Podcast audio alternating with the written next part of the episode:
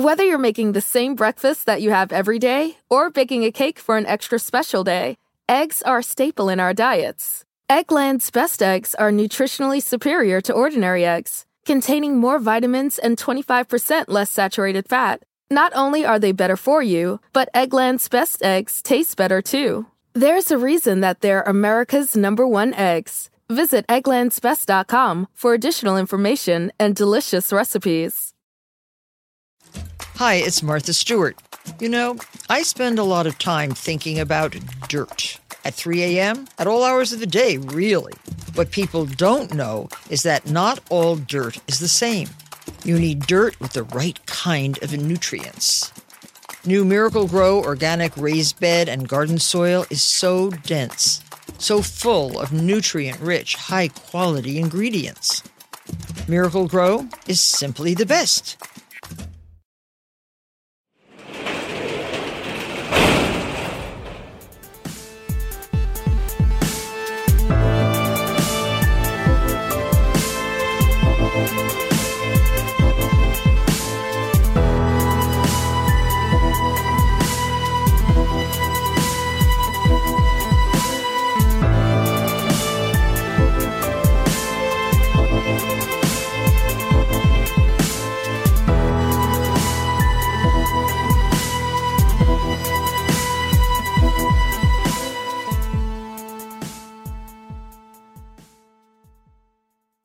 Welcome to True Crime Garage. Wherever you are, whatever you are doing, thanks for listening. I'm your host, Nick, and this guy was supposed to be an original cast member of Jersey Shore, but they found out his situation was just a little too large. He is the captain. And also in college, my situation's nickname was Snooki. So figure that one out. It's good to be seen and it's good to see you. Thanks for listening. Thanks for telling a friend.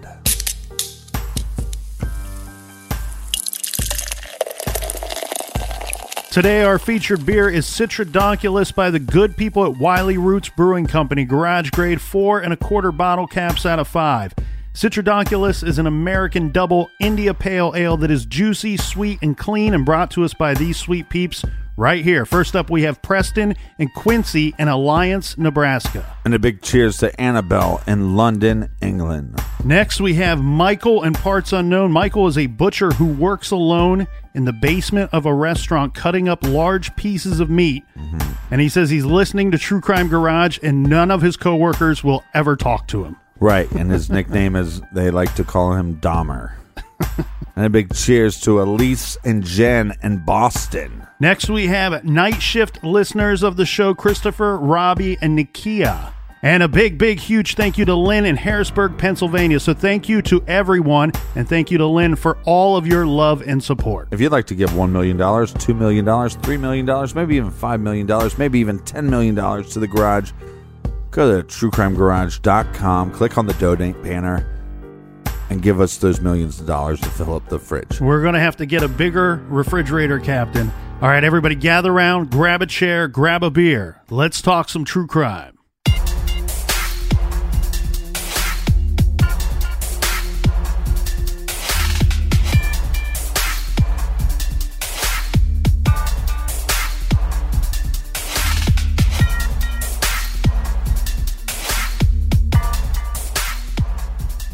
On September 18th, 1984, two young girls left their homes in South Dakota. The next day, the two were in the area of Casper, Wyoming. This is 12 year old Sharon Bald Eagle from Eagle Butte and her 15 year old friend from Hot Springs. In Casper, they are hitchhiking looking for a ride when they are picked up by Royal Russell Long and taken to his home in Evansville, Wyoming. There, he feeds them a meal and after he offers them $100 for sex. Both of the girls refuse. Well, that doesn't seem to work for Royal because he then pulls out a gun and ties both of the girls up. After a while, the 15 year old girl manages to break free. She flees the house and runs to the neighbor's home. When the police arrived at the home, Long and Bald Eagle were both gone. 12 year old Sharon Bald Eagle was reported to have with her a red bag, and she was wearing a black, yellowish, tiger striped top and black shoes.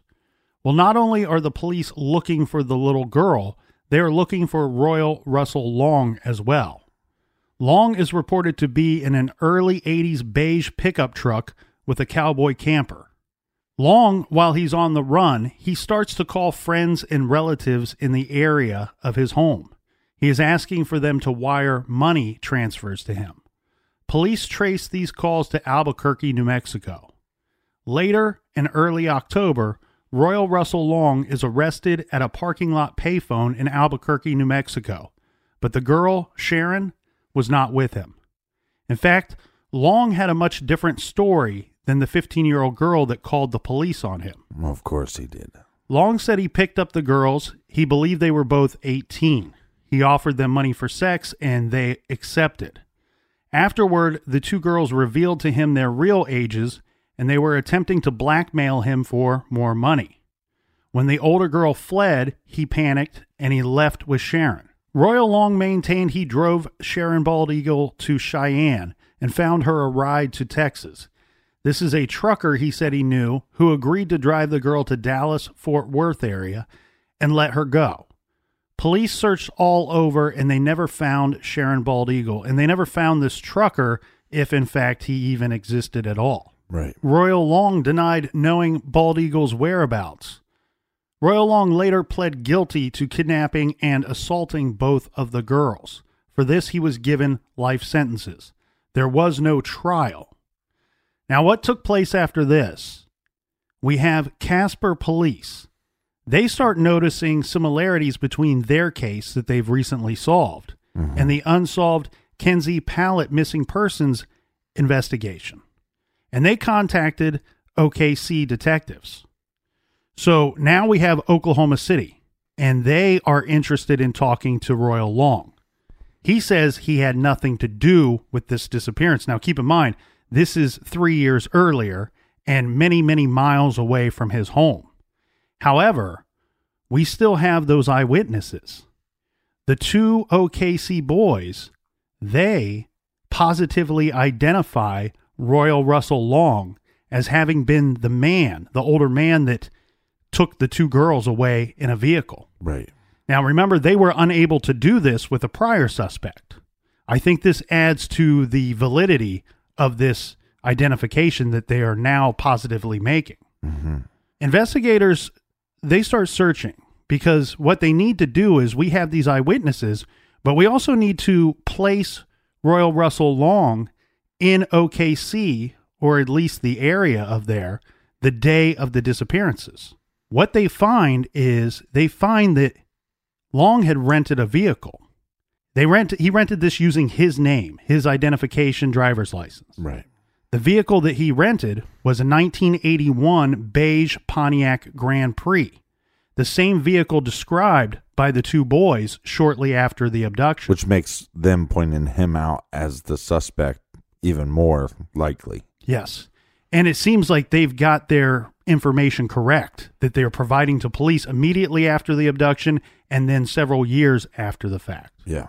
What police surmise in their investigation is that we have this individual, Royal Russell Long, who we know by his own admission is capable of abducting two young girls and sexually assaulting them.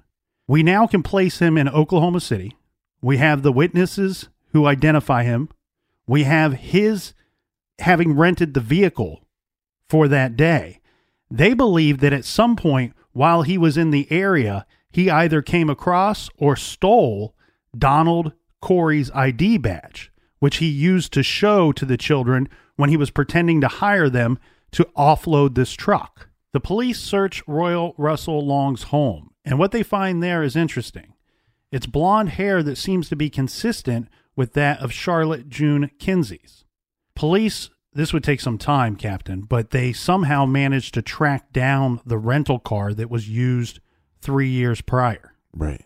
With this rental car, they find blonde hair again consistent with that of Charlotte Kinsey's. This is under a mat in the vehicle. The trunk they found, someone had painted the trunk, the inside of it. Well, when they lit the thing up with luminol looking for blood, it glowed. What it showed was an outline. And the outline almost looked like there was two bodies placed in the trunk that would have left their own blood from each of these bodies. There is a little bit of an issue with this the stains or the luminol findings in the trunk, however. They couldn't prove that this came from human bodies. In fact, you have the investigators that say that it could have been animal blood. It could have been two animals lying side by side in the trunk. Right. But they believe it to have been the girls. And then in February of 1985, Royal Russell Long, he's by now suspected in this disappearance, obviously, of the Oklahoma City teenagers. He tells a Wyoming newspaper that he was in the area, that he was at the fairgrounds on the day that the two were abducted. However, he states he was there to conduct some business.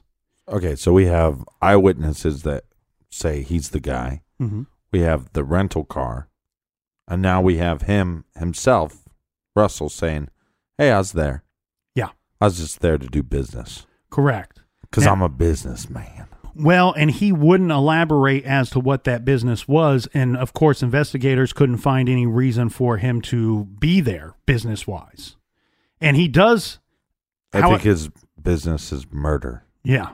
Even though he admits to being there, he he emphatically denies any knowledge of the girls, their whereabouts, or even having seen them on the day that he puts himself at the fairgrounds.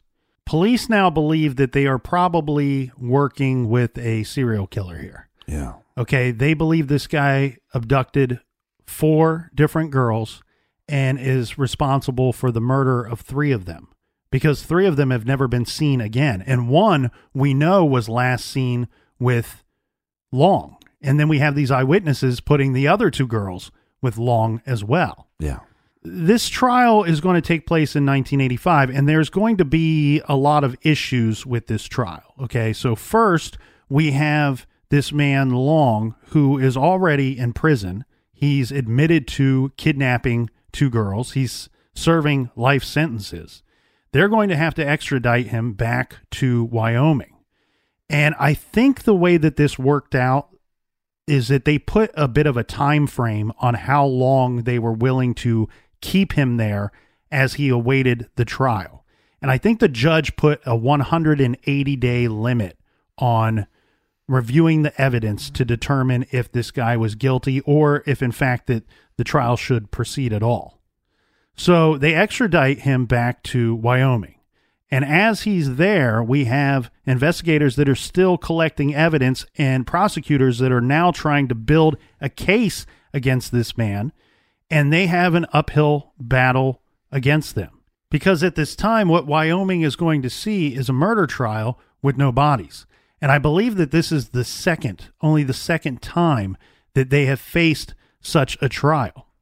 The other thing that they're going to face, Captain, is what would be considered a lack of evidence in this case mm-hmm. because we have a judge presiding and he's going to determine what is evidence that can be introduced at trial and what is going to be thrown out.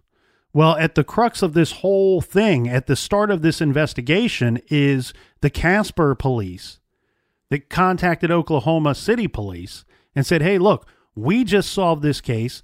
We have the guy. And this is a whole similar scenario to what we believe happened in Oklahoma City. Right. And of course, OKC police they went along with it because it is. It's it's it's a, a very similar story. However, and I think rightfully so in this situation, the judge says that's not evidence. You can't just because this guy admitted to doing this thing elsewhere in another state that seems similar to all of us. That's not evidence that he in fact did this other crime. No, it just kind of points you in that direction. Yeah. And I guess even though they could put him there with eyewitnesses and the rental vehicle and all of that. Right, right. So let's go over this again. So we got the rental car, we got the eyewitnesses, we got his statements saying that he was there. Yeah.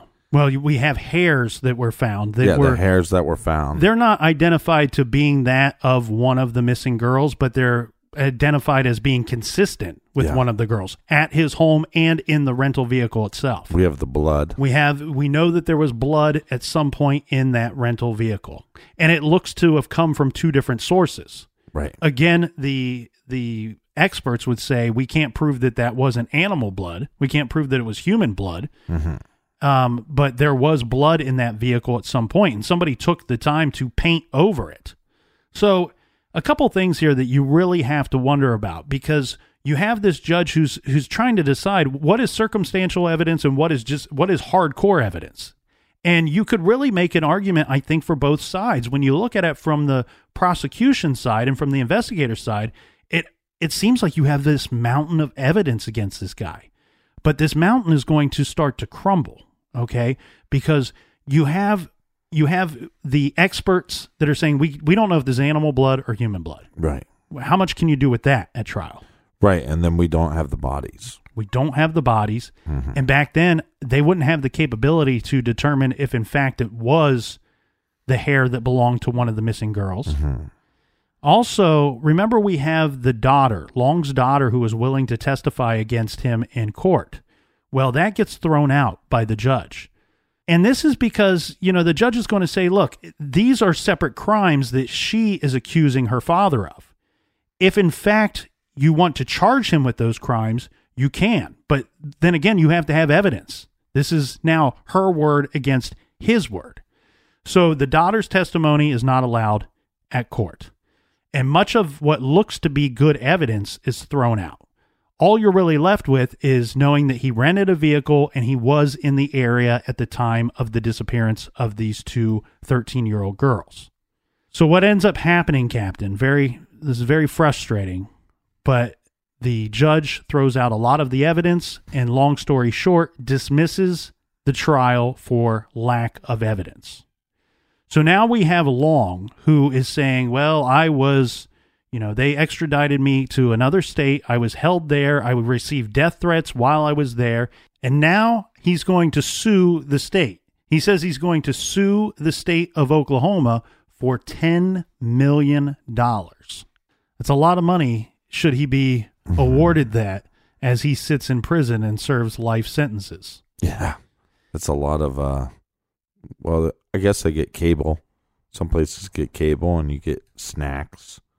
oh yeah, the commissary. You could Yeah. you could buy a lot of uh, Pall Malls with ten million dollars. Well, and you could also buy like other people in prison snacks too. That way like Your buddies. yeah, you got some people protecting you. So there is a what I could find on this regarding this lawsuit was a one-page document, and it seems to be a very brief overview of how this whole thing transpired. It said it was entitled "Oh hell no." Right, right. That's what it said right at the top of the page. Oh hell no.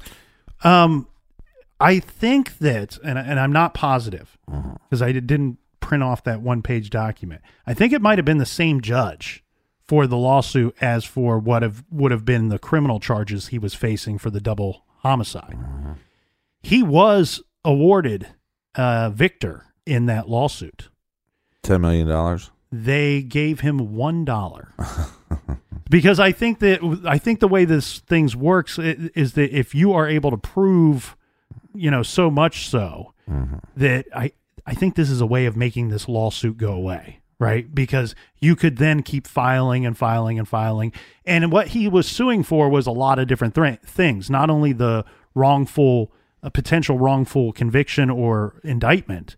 He's charging for, you know, he says he received death threats while he was there for the 180 days. He also had to have counsel. He had to hire counsel for all of that time. So when this is all said and done, he gets $1. He goes back to the beautiful state of Wyoming to rot away in a prison cell for the rest of his life there's so much troubling stuff here, Captain, and I, I think that I lean toward the side of the judge's findings that maybe there just wasn't enough evidence to carry this trial all the way through. The problem is, and we've seen this in cases that we've discussed, and, and maybe even cases that we've recently talked about, where Yeah. uh, you have to wonder does the double life sentence weigh a factor into the judge's decision. And I know that that it's not supposed to technically Probably when, does. when he's making that determination, but is it one of those situations where it's like we know this guy's locked up. He can't do any more harm. Mm-hmm. Hopefully, I know the judge shouldn't be thinking this. Hopefully there's some prison justice going on and rather than rather than take this case and get a conviction that might be later overturned, maybe let's toss this one out. Yeah. You know? Um, no, I agree, but uh, I mean, I think it's difficult. I mean, but like you said, at the end of the day, no matter what happens, you already have two wins Mhm. as far as the two life sentences. So I, I think it plays a factor no matter what they say. It doesn't play a factor. And today, so when they're searching his home, you know that they're going there looking for specific items that would really sure up their case against him. Right. You know, they didn't find the ID badge that they presume he stole or found. They would have hoped to have found anything clothing wise or anything that the girls would have had on them that day in his home. They didn't find that. And the other thing too is we don't have DNA back then that we could use to on the hairs or any of the items potentially found or evidence found in that car. Right. So with DNA, if they would have found something of the girls at his home, you could have got a conviction. Also, the bodies. There's no bodies. And I think that's also the the tough thing for the judge to get over in that situation. No, I understand that, but also if you process the evidence correctly, then we have that stuff to process later. Mhm. and then we could at least get some closure for the family or friends or, or whoever. Uh, I, I hate using that word closure because I don't think there is closure, Right. but I, there, you get some answers, and so I, I think you get answers at least in the one case because we have the eyewitnesses and we also have him saying I was there. We also have the rental car. We have a lot of stuff, even though the judge threw that out. I'm not going to be able to forget about that. And even though they didn't get a conviction, I know both sets of parents were truly hoping at the end of the day to bring their daughters home to lay them to rest at home. Right. And that didn't get to happen. In fact, I know the one girl, her father traveled all over the country. And this was when the remains would be found. He would go to these different states. He spent a lot of time and a lot of money, a good portion of his life, trying to track down his daughter, be it if she were alive or deceased. Right. Now, I should point out here that the whole defense that Long had, and I think this was uh, this was a good defense presented by his defense team and the attorney, was that the state had such a problem with having no bodies in this murder trial. So what the defense s- suggested was, look, shortly after these girls went missing, we have tips that were coming in saying, "Oh, I saw these girls here, saw these girls there." There were tips that came in even I think a year or so later that they tracked down to Florida. Now, these tips never went anywhere. It never produced the girls, obviously. And most likely, we've seen this in a lot of cases where you have people, they want to see something, they want to help. Therefore, they call in. You know, you see something, you say something. They Right, call in, and, and likely these weren't credible eyewitness accounts, but they're just good people trying to help and assist in some way. But it's just like the Jayme Closs case where there was eyewitnesses that possibly saw her in Florida, Mhm. and there's like, and now we know that that's not the case. There was no chance that she was in Florida. So I, I, I don't know, but I mean, I think they get some answers though. Whether or not the court gives them answers, I think the evidence gives you answers Mhm. and and maybe that can be enough for him. I mean, it it is sad that he's the father was flying everywhere and traveling everywhere to try to bring back the remains, but it's also a tricky thing here because he's not convicted of a double homicide. Or a murder. Yeah. So then it becomes did they get away? Was it another botched thing or or did he murder them? Mhm.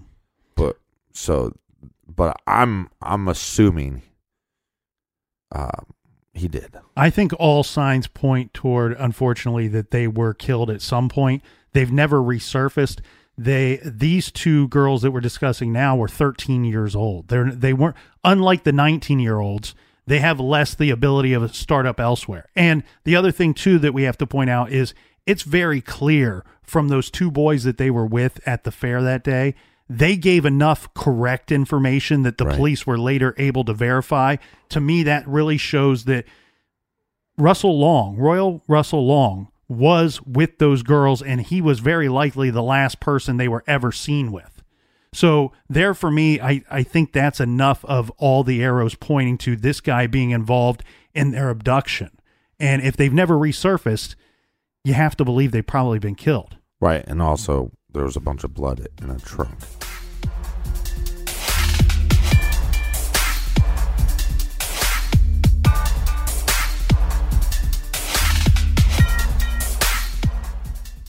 The evidence keeps pouring in. At this point, the facts are undeniable. It's an open and shut case. Monopoly Go is the most fun you can have in a mobile game. Everyone is still talking about Monopoly Go for a good reason. It is an absolute hit. Millions of people pass Go every day because this game is always bringing something new to the table. Like countless crazy tournaments, you can join with your friends as partners or teams or timed events offering bonuses like massive multipliers or rent frenzies to help you get huge rewards. And there's so many rewards to discover. Rare stickers you can trade with friends to complete albums, delightful emojis to taunt people with when you raid their riches, unique playing pieces, and so much more. The verdict is in. With Monopoly Go, there's something new to discover every time you play. So don't miss out. Go download it now free on the App Store and Google Play. Do you want to set your child up for success? Of course you do. That's why you need to check out IXL Learning today. IXL Learning is an online learning program for kids covering math, language arts, science, and social studies. IXL is designed to help them really understand and master topics in a fun way. It's powered by advanced algorithms. IXL gives the right help to each kid, no matter the age or personality. There's one site for all kids in your home pre K to 12th grade. Kids could use it at home on their computer or on an app on your phone or a tablet. No more grading those worksheets. IXL grades everything for you. One in four students in the U.S. are learning with IXL. IXL is used in 95 of the top 100 school districts in the U.S. I love recommending IXL learning. Kids can learn at home or on the go. And all my friends and family that are using it absolutely love it because it's so easy to set up and so easy to use. And even the kids that I've recommended it to their parents have told me, hey, Captain, thank you. I was having problems in math and my parents couldn't help me, but IXL could. Do you want to get your kids back on track or do you just want to get your kids ahead? Do so with IXL Learning. Make an impact on your child's learning. Get IXL now. And True Crime Garage listeners get an exclusive 20% off IXL membership when you sign up today at IXL.com slash garage. Visit IXL.com slash garage to get the most effective learning program out there at the best price. Check out IXL.com slash garage today. The best part of spring cleaning takeaway is the post clean clarity you get. It's kind of like when you find out that you've been paying a fortune for wireless. When Mint Mobile has phone plans for $15 a month when you purchase a three month plan, it's time to switch to Mint Mobile. All plans come with high speed data and unlimited talk and text delivered on the nation's largest 5G network. Use your own phone with any Mint Mobile plan and bring your phone number along with all of your existing contacts.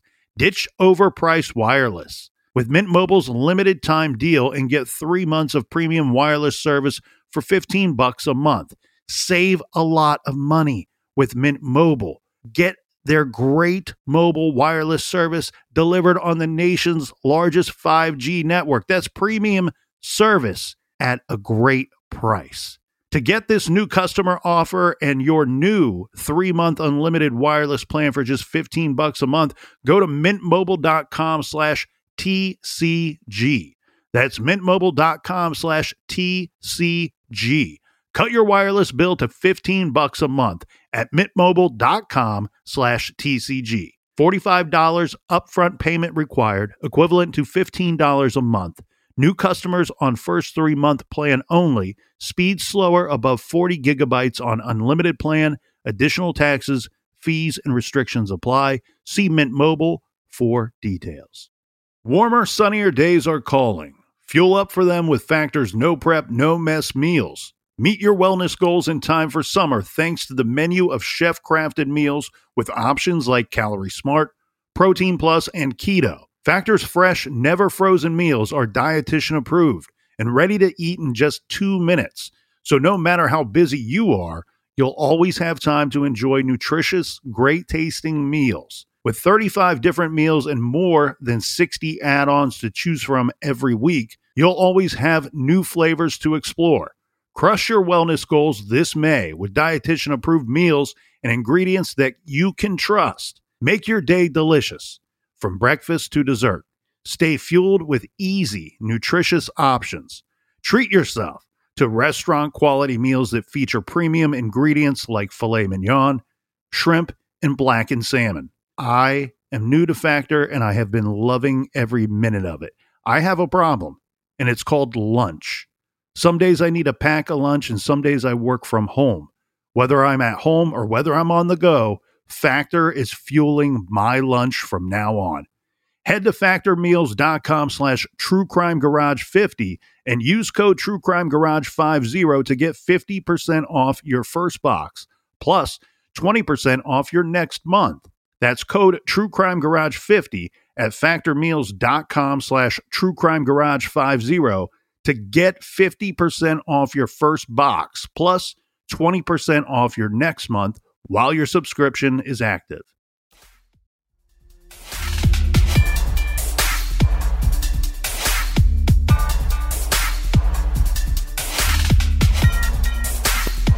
All right. Ahoy. Cheers, mate. A very cold, chilly oh cheers to you, Captain. A cold front has hit the Midwest. Everybody bring your animals inside. Don't leave your pets out too long.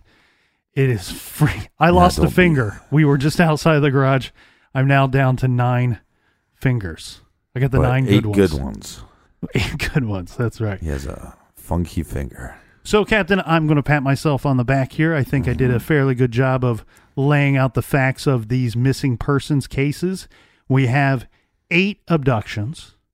We have two bodies that are found. We have five girls that are never seen again. No remains to this day have been found. And we have one brave girl who gets away. Mm-hmm. And at the center of this seems to be this potential serial killer who he could be potentially responsible for all of these cases. He also could be responsible for cases we are unaware of. Right, but he he's dead. Yes. Died in prison. He died of an apparent heart attack in prison. This was in 1993. So, whatever secrets he was keeping, he kept, he still has them. We will not know uh, what he may have confessed to later in life or what they would be able to get him to, um, you know, c- confess to any of these or offer up evidence as to what could have happened to any of these girls. Well, I'm going to I'm going to say something and uh we go back and forth on the death penalty, right? Mm-hmm. And no matter what you say about it, either way you're going to get hate mail. But the one nice thing about having the death penalty is that if that is on the table, that sometimes can get people to confess to other crimes, Mm-hmm. therefore having answers to other crimes. Right. And so that is a part of it that I do like about it. But the part where that, you know, innocent people die on death row because our justice system got it wrong, I don't like at all. Right. There's there's problems both ways. Yeah, yeah. So uh but yeah, this this one's difficult because he had no he was he had two life sentences. Yes. And so there's no negotiating. He had no reason to come forward and say, "Hey, you know what? I did these other crimes Mm-hmm. and I'm responsible." Especially when there aren't bodies found, Right. It's like, why would he admit to any of these things? But now, obviously, we have the two that he's convicted of. Mm-hmm. Uh, now, we didn't find her body. He's not convicted of murder, but let's just go ahead and say he's a piece of shit and guilty of that. Agreed. And then, as far as the other two in Oklahoma that he was tried for, and they, you know, basically tossed out all the evidence, which again, that doesn't make a lot of sense to me. But I'm going to go ahead and say there's enough evidence in my eyes, and the and the the jury is out as far as the garage jury. You're a piece of shit, not once but twice in that case. So you, uh, to me, he's responsible for those murders. We have enough evidence, I think, to convict him. Well, before we move on from those two, the two girls, 13 year olds in Oklahoma, I think that really all we have to state here is that if you if you believe the two boys, the two eyewitnesses who I think gave very good information to investigators and it was later proven to be true and backed up, even though it didn't work in the court of law, Right. I think that as long as you believe those two boys, and we already know what he's capable of, long, because he confessed to two abductions Right. and sexual assaults already, I think that that's an easy no brainer. That out of these eight abductions, he's responsible for four of them, and and, I and within those four, there's there. three dead people. There, I mean, there's three dead victims here. Right. They've never surfaced They're from dead. that day. Yeah, yeah. So that leaves the four that took place within a seven week time period in Rawlins, Wyoming. Now, we know that he was roughly in the area at that time. Three of the abductions have one thing in common they all took place at a rodeo. Yeah. And we have Royal Russell Long, who was known to frequent rodeos. He was also known to have worked at fairgrounds. I mean, he had a truck with a camper on it. Mhm. Cowboy camper. cowboy camper. They could they should call them creeper campers, because I mean they, the I mean you want to talk you want to talk about stepping up the game, ban the van, ban the creeper camper, because there's maybe nothing creepier.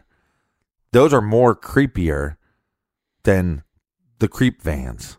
Well, one thing I should point out here in Is that you own one of them? is that where there's not a lot of information, especially on these earlier victims, there's also not a ton of information on Royal Russell Long himself. Now, what I was able to find, what images I were was able to find of him, it seems to be like this guy was switching vehicles an awful lot throughout his adult life. Well, right, that- because that's once you- always a big red flag. Right. Once you murder somebody and, and blood gets everywhere, you have to sell the vehicle.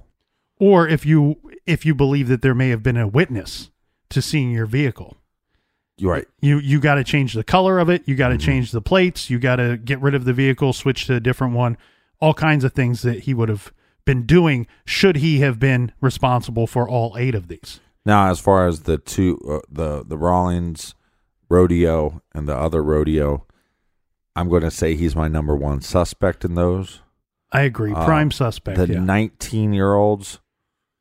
Um, they were at the rodeo Yeah, no, no. But what I mean by the 19 is maybe old as far as his victim profile goes, older, but uh, it's still in that range, I think. So he's my number one suspect in those. Uh, and then the other rodeo case, the um, I'm forgetting her name. This uh baker Baker, or banker i'm sorry um, the the young girl, the 14 year old girl, the one that was walked by herself. That's not at a rodeo. Yes, he's in the area, but there's a lot of creeps out there.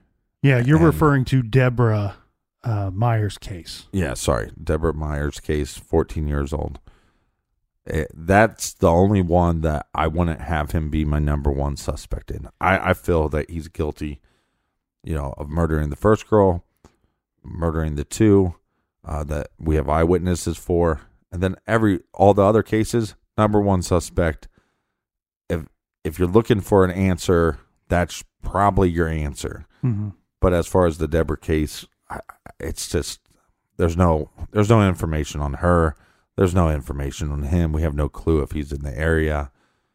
you know, and it's not at a rodeo or a fairgrounds, and I think that was his in.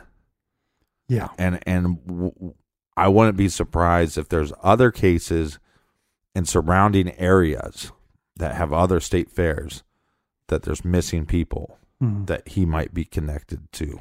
Well, and well. he he was a truck driver for some point in his life as well, which adds a whole nother set of problems. Right. You know, how far was he traveling? How often was he traveling? And if he was simply an optor- opportunistic serial killer, Right. I don't think that it needs he needs much pushing to find an opportunity to snatch somebody. Well, no, he he, he yeah, yeah, he's creating the opportunity Mm-hmm. because he's going to these events. I mean, I'm look, that's a clever idea. Steal somebody else's name badge. I mean, and he might not have stole it so that the boys saw that, but he might have stole it to get access into like the fair. Mm-hmm. And so, and especially back then, you're talking about a time where there's just less security. There's just, you know, people kind of turning the, Well, there's less surveillance being recorded, Right. and you know there's less means of doing so.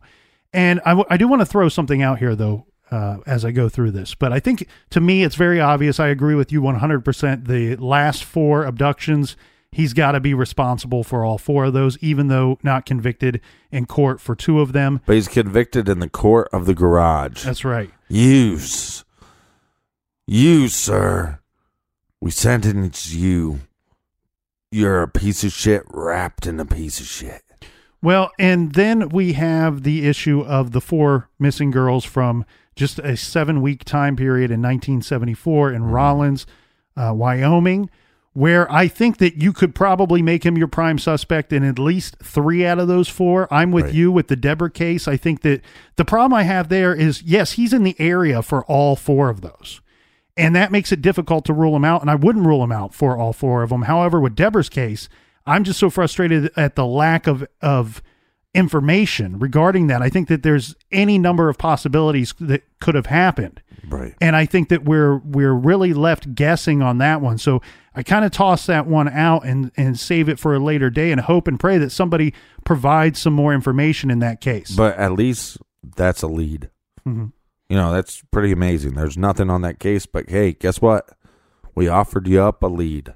Here's a guy to look at. Well, and while we're tossing some things out, I should also point out that some people think that the infamous Ted Bundy might have been involved in some of these cases. This would have been the 1974 cases.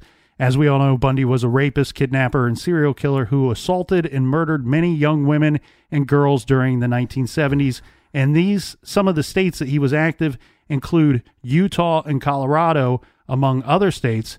And he confessed, as we know, shortly before his execution to possibly 30 homicides between 1974 and 1978. The true total remains unknown, could even be higher as far as we know. But the interesting thing here is what is between Colorado and Utah when we have Interstate 80 and we have Rawlins, Wyoming. Now, Bundy has never officially been tied to any of the missing Rawlins girls, but also something to take into consideration. Well, as we're talking about that dick bag of shit, um, because the the Bundy tapes were released as as far as Netflix, and I think it was put together well. I think they they missed some stuff. I mean, it was pretty long from. Kind of, they could have done a little bit better job there, but now you got this new movie where Zac Efron, which I have no problem with him, he's just doing his job being an actor. Here's what I'm worried about. And this is on a little soapbox, so give me about 45 seconds.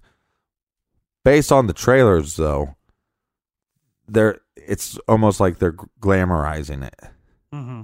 And I, that's what I'm afraid of. I think people are, are going to walk out of that movie and and really think, "Oh man, this guy was like some kind of rock star." He wasn't. He was a dick bag of of shit is what he was. And so when you're watching this movie and they're painting him with these rose petal glasses, remember that he had sex with dead bodies. Yeah.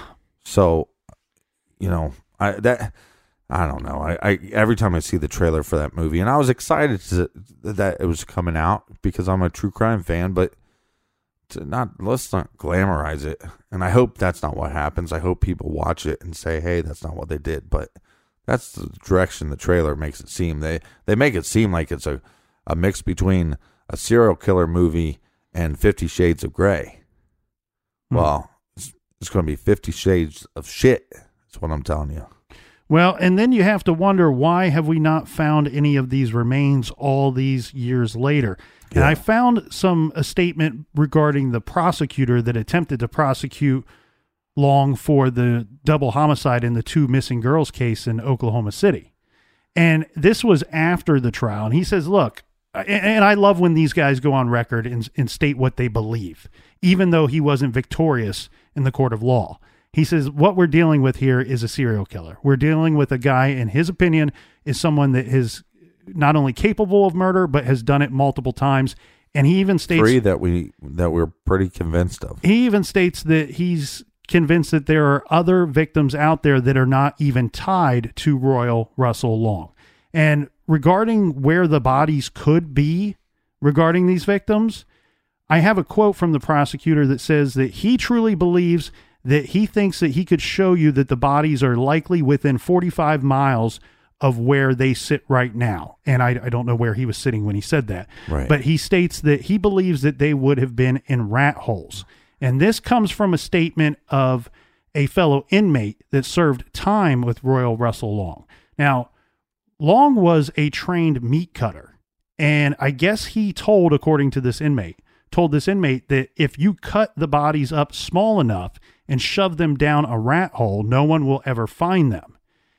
And the prosecutor goes on to say that he believes that within 45 miles of wherever they were, that you could probably find all of those bodies. We know that we know that Long worked for some time delivering equipment to drill rigs in the area Right. and he believes that if there were if there were time and and the proper resources to do so upon further investigation you know that they would find these bodies eventually in these rat holes the problem with that is as he points out in this article is there's tens of thousands of them in that area where long worked and you know over the years we have changing um, you know we have ch- changing landscapes overgrown g- grass, things of that nature that makes it only harder and harder. And as the time passes, unfortunately, I don't think we're going to find these remains. And the other sad thing, too, is it seems to be a, a good lack of information regarding these missing girls that you might not be able to tie remains should you find some next week, next year, 10 years from now to these actual victims. We have cases where we don't have information regarding what items they had on them. You know, what were they wearing? Did they have jewelry? Uh, we, we have a lack of dental records.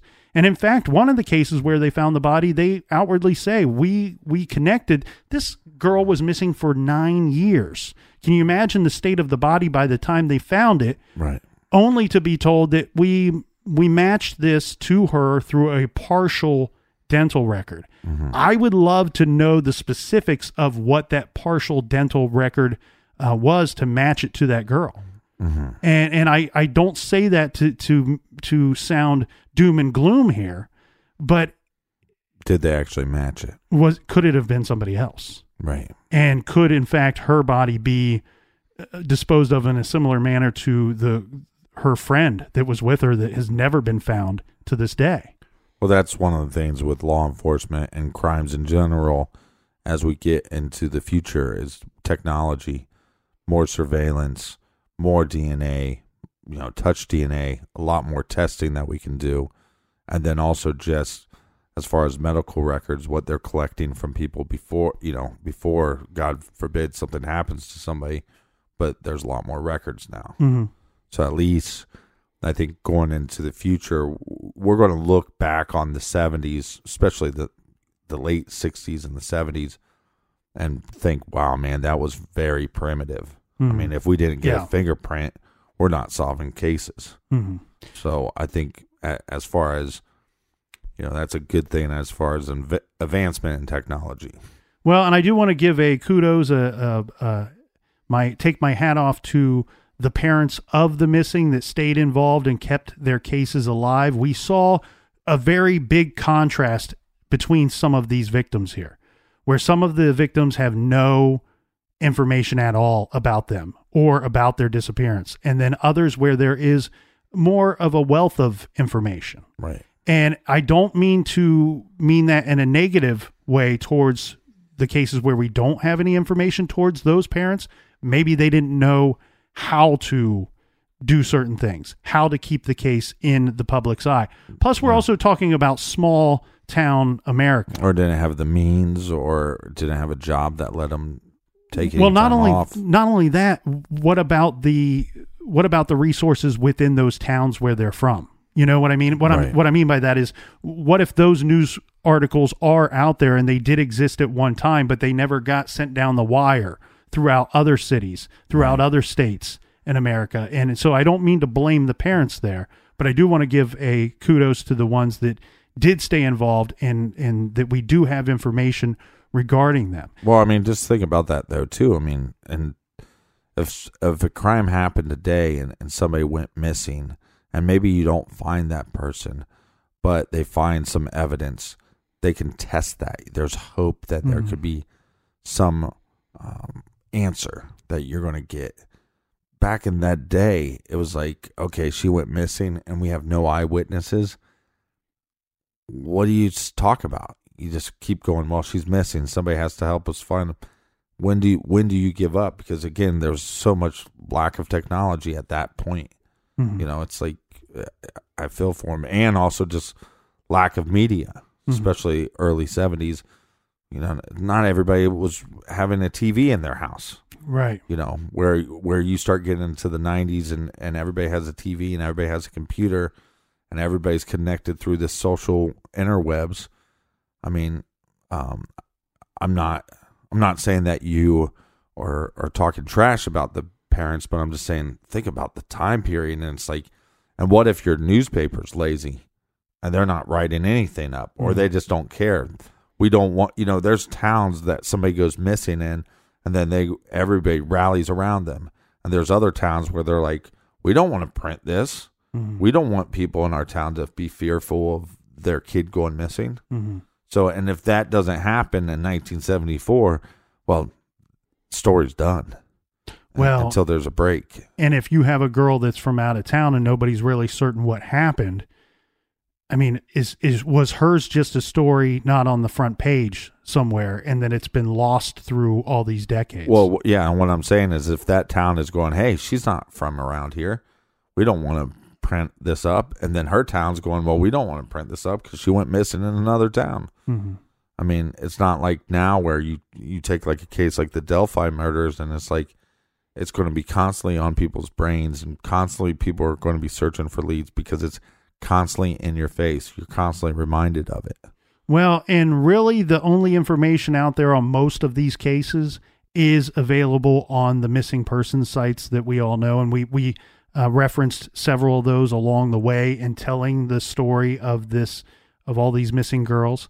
There, I mean, there's so little information that you know, and I love you and I have said this several times. We love web sleuths. Big shout out to the web sleuth community.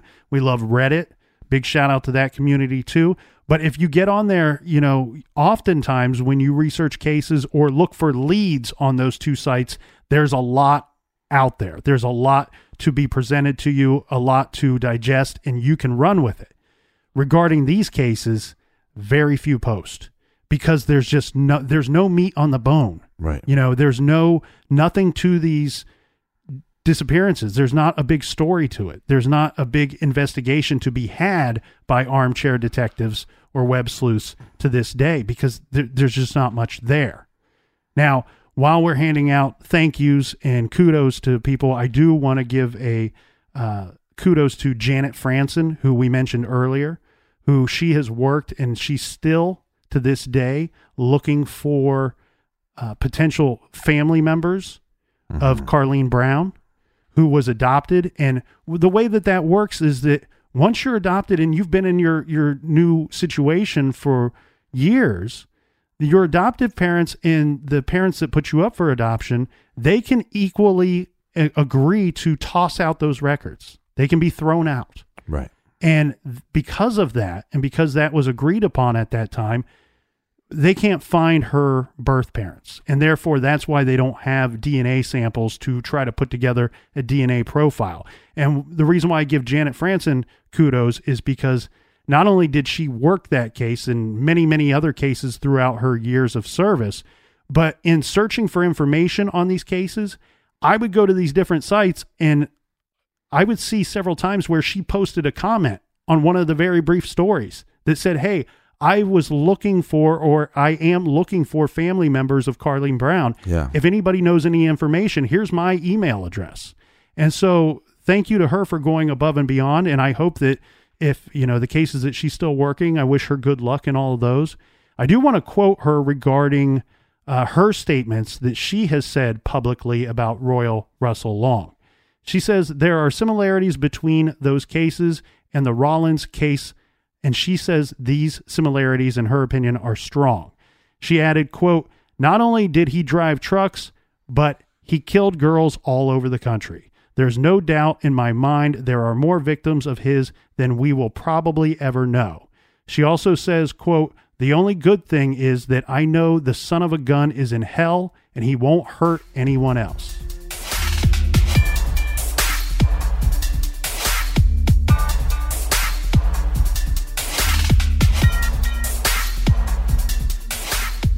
To get access to every True Crime Garage episode, download the Stitcher app. It's free. Check out our bonus show on Stitcher Premium called Off the Record, where we give updates about cases that we have covered and a behind the scenes look into the garage. Download the Stitcher app today. And a little recommended reading for this week, Captain. This week we are recommending The Darkest Night.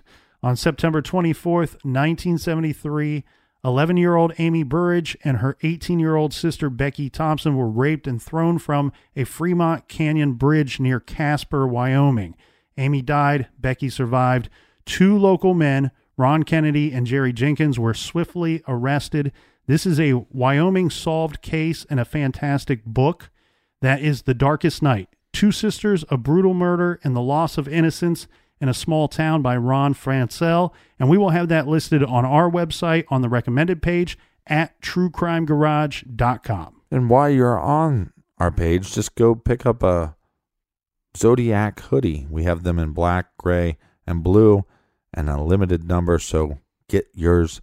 You got to order it today. It's the last order of hoodies for the hoodie season. And that will do it for this week here in the Garage Captain. Until next week, everybody out there, be good, be kind, and don't litter.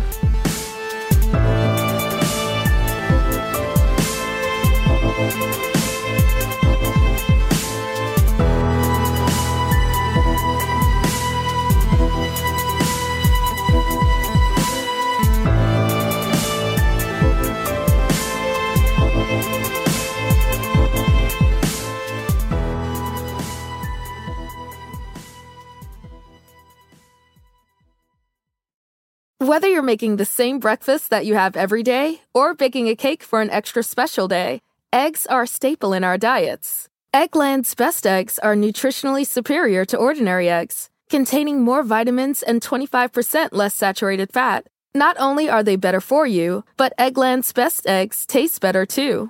There's a reason that they're America's number one eggs. Visit egglandsbest.com for additional information and delicious recipes.